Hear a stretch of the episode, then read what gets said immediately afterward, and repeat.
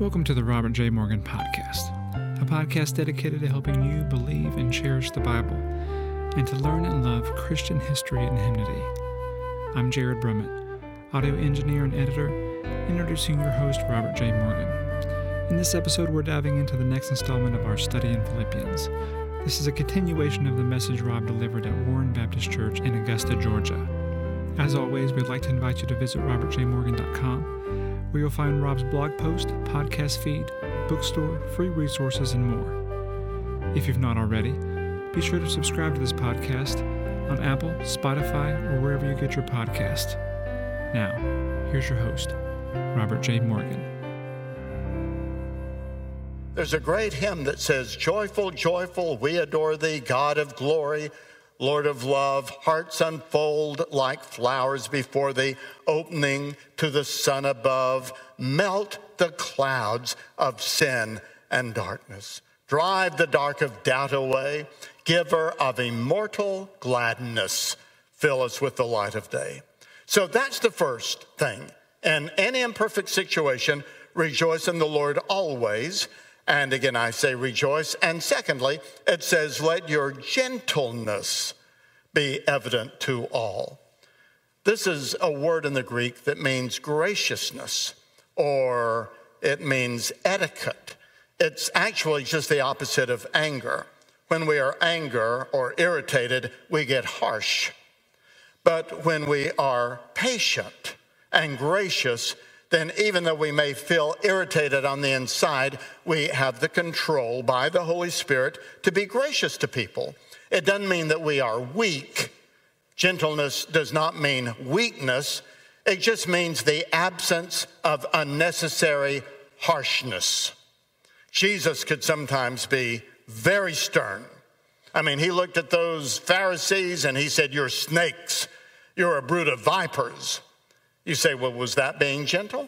I can tell you that he never said anything with any more harshness than was absolutely necessary at the time. He was always as gentle as possible, and that's why people found him so approachable. I mean, isn't it amazing that the lowest class of society felt absolutely free, drawn to come to him and to interrupt him? Or to, you know, break up the ceiling and lower someone down to him, or to push through the crowd and touch the hem of his garment. He was gentle and approachable. And anger does a lot of damage. When I look back over my life, I'm embarrassed about, number one, some of the stupid things that I've said when I just reacted spontaneously. Um, but number two, times when I have been irritable or angry, and it's done damage to a relationship. And the Bible says to be gentle. It says about the Lord Jesus Christ that he is gentle of spirit, that a smoking wick he will not extinguish, that a reed that is falling over he will not break. He did things with a certain graciousness that we should develop. And in an imperfect world, when you lose your temper or you're too harsh, then it makes things more imperfect. When you have the ability by the Holy Spirit and by self-control to be gracious and not to react immediately, then there is something very powerful about that that makes things a little bit better.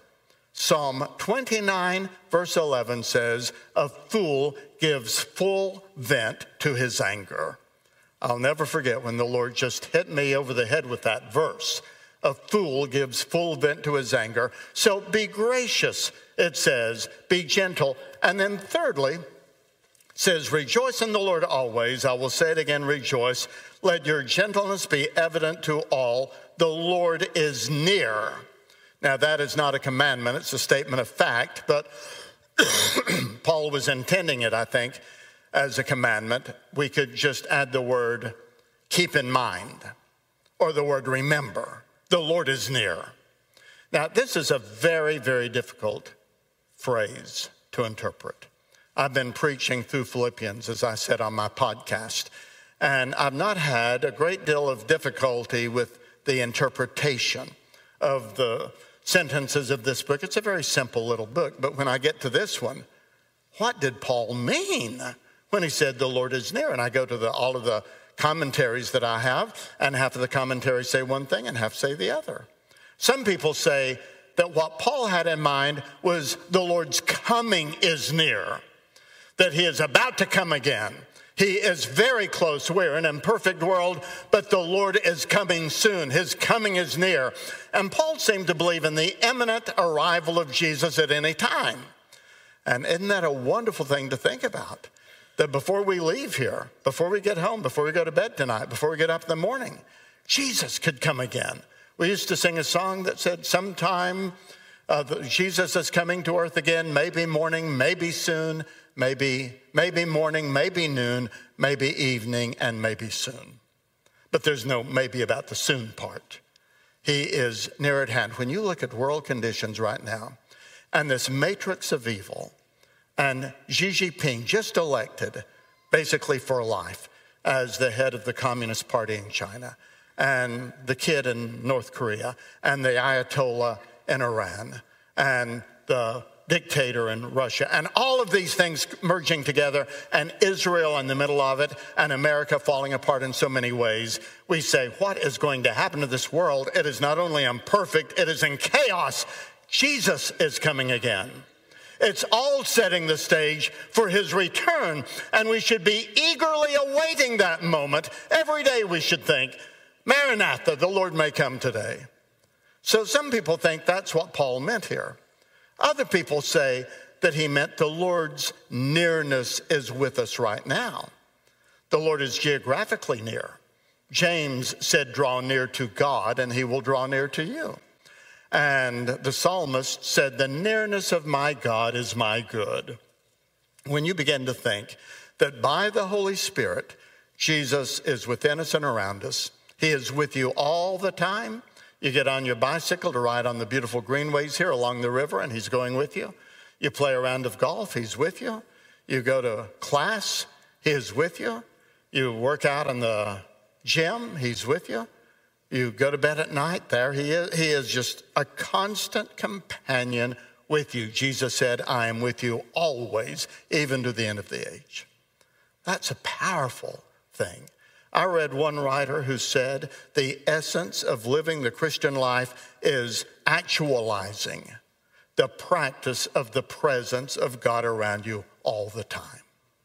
So maybe that's what Paul meant.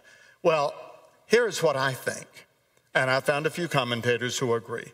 I think that Paul had both meanings in mind. He was using a literary device known as a double entendre. Now, when we hear that phrase, you may think that that is simply an innocent-sounding statement that can have a dirty meaning, and comedians use that all the time. But, and that's often the way that, that it is used, but literally, as a literary technique, it is a statement that can be interpreted accurately in two different ways. So Paul knew how to do that, and certainly he knew that what he was saying was true. So I think we should say, well, the Lord's coming is near, and while we're waiting for it, he is with us right now. And understanding that you have a perfect Savior coming for you and a perfect Savior who is with you now helps you deal with the situations that you face in an imperfect world. So rejoice always. Let your gentleness be evident to all. Remember that the Lord is near. And then fourthly, do not be anxious about anything, but in every situation with prayer and petition and thanksgiving, present your requests to God. Do not be anxious about anything. Now, those are very powerful words. According to Kindle, these are the most highlighted verses year after year in people's online Bibles. Because America and all of us, we need those verses. And I go to them over and over again. I am a worrier, and I can match you panic attack for panic attack. And I have gone through the Bible looking for anti-worry passages, and I've discovered the whole Bible is an anti-anxiety book. You can find promises there to help you, whatever you're going through. But there are three passages in Scripture that are the Bible's definitive anti-anxiety passages. And the first one is Psalm thirty-seven. Fret not yourself because of evildoers, because of the one who prospers in his way. And if you'll read through the first eight or ten verses of Psalm thirty-seven, it says, do not fret, do not fret, do not fret. In other words, don't be anxious, don't worry. And that's a wonderful passage.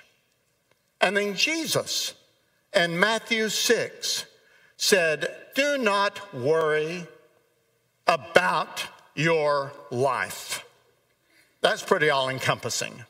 Do not worry about your life, specifically what you wear, what you put on, because life is more than what you wear and more than the food you eat. The Lord knows what you need. Look at the birds of the air. They flitter around and build their nests. They don't toil or spin or labor, and your heavenly Father feeds them. And look at the flowers of the field. They don't try to find the best uniform or outfit to wear. The Lord just clothes them, and you are worth more than birds and flowers. Your heavenly Father knows what you need. Do not worry. Can any of you, by worrying, add a single inch to his height or a single year to his life? Just seek first the kingdom of God, and everything else will be added to you. And then thirdly, here in Philippians four, Paul says, do not worry about anything. What, you, what should you worry about? Nothing. I mean, this is the Bible. I'm, if I were to say this, you know, you would laugh at me, but this is the Bible. Do not worry about anything. Worry about nothing. Be anxious for nothing. And it's amazing to me, but I keep going back to it. I say, Lord, I'm worried about this, but you say, don't be worried about anything. So I'm giving this to you, and we have to keep processing our concerns through the mechanism of this passage. But he says, but in every situation, in every, I mean, don't worry about anything, but in everything, present your requests to God with thanksgiving. So prayer is the divinely given machinery which takes our worries and transmutes them into praise. Problems, prayer, into praise. And it's something we have to learn to do. We grow in the ability to do that as we grow in our faith. It's taken me a long time, and I'm still imperfect when it comes to it, but I keep going back to this. And it says with thanksgiving. So don't forget thanksgiving. I read about a man, Doctor James Moore, who was a pastor in Houston. He would travel and speak, and one day he was invited to have supper with the family. And the family had several children, different ages, and they were teaching these children how to say grace before the meal. Not just a memorized phrase, but to really think about what they were praying. So it was the time for the four-year-old to pray, and so they gathered around the table and bowed their heads, and this four-year-old, he said, Dear God, thank you for the roast beef, the mashed potatoes and the gravy, the corn and the beans, the dessert, apple pie, and for the plates that we're eating on, and the glasses we're drinking from, and the iced tea, and the knife, and the fork, and the spoon, and the napkin. Thank you, Lord, for the chairs we're sitting in, and for the table. Thank you for Dad and Mom, and everybody else around the table. Thank you for the ceiling, and for the light hanging down from the ceiling. And he went on and on and on until his siblings were snickering. And finally he finished. And Doctor Moore said, he taught me how to be thankful. There are so many things every day that I take for granted, and I never really stop and thank God for those things. And Doctor Moore actually wrote a book about it. He said, our attitudes paint the pictures and the colors of our world, and gratitude is so very, very important. Well, in every situation that you're in, even those, I mean, I've dealt with tragedy and disaster. I've been a pastor for many years. I know what it's like to bury victims of a mass murder. I know what it's like to have, well, we all know what it's like to go through this life. But there is never a situation, but what if you look for it, you cannot find some things to be thankful for. And if you focus just on the situation, you'll lose your mind. But if you say, Lord, I am to pray with thanksgiving, then things begin to change. There's a psychological wisdom that Paul wrote into this under the inspiration of the Holy Spirit. And then he says, if you do these things, then the peace of God, which passes all understanding, it transcends your ability to explain it, will guard your hearts and minds in Christ Jesus. And the word guard there is a military term. Paul told the Corinthians, he said, I've been through an awfully lot of hardship, and I've been flogged, and I've been beaten, and I've been shipwrecked. And he said, once I was in Damascus, and I had to go over the wall in a basket because the governor had placed guards at all of the gates to intercept me. And the same word in the Greek guard that he used there is used here in Philippians. As though the Lord, when you learn to take these five techniques and get them really working in your life, it's as though the Lord sends down his angels of peace around you, and they guard, notice, your hearts and your minds, your thoughts and your emotions. That's where we have worries and troubles. Sometimes my thoughts just go out of control with anxiety. Sometimes my feelings go out of control with anxiety. But the peace of God is able to guard your hearts and your minds, your minds and your, your emotions. And after all, the Bible says, thou wilt keep him in perfect peace. Shalom, shalom, whose mind is stayed on thee. And the Bible quotes Jesus as saying, peace I give to you. My peace I give unto you, not as the world gives, give I unto you. Let not your hearts be troubled, neither let them be afraid. And all through the Bible we're told about the peace that God gives us on the inside as we deal with all of the problems on the outside. And this is his formula. This is the way that, I mean, here you have a church that's very good, but there's a problem. It's not perfect. But Paul said, here's what to do. And in your life, you probably, hopefully have a very good life in many ways, a lot to be thankful for, but it's not perfect. Your health isn't perfect. Your finances aren't perfect. Nothing is perfect in this world. And so we have to deal with those, but how do we do it? Rejoice in the Lord always. And again, I say rejoice. Let your gentleness be evident to all. Remember that the Lord is near. Don't worry about anything, but in every situation, by prayer and petition, with thanksgiving, present your requests to God.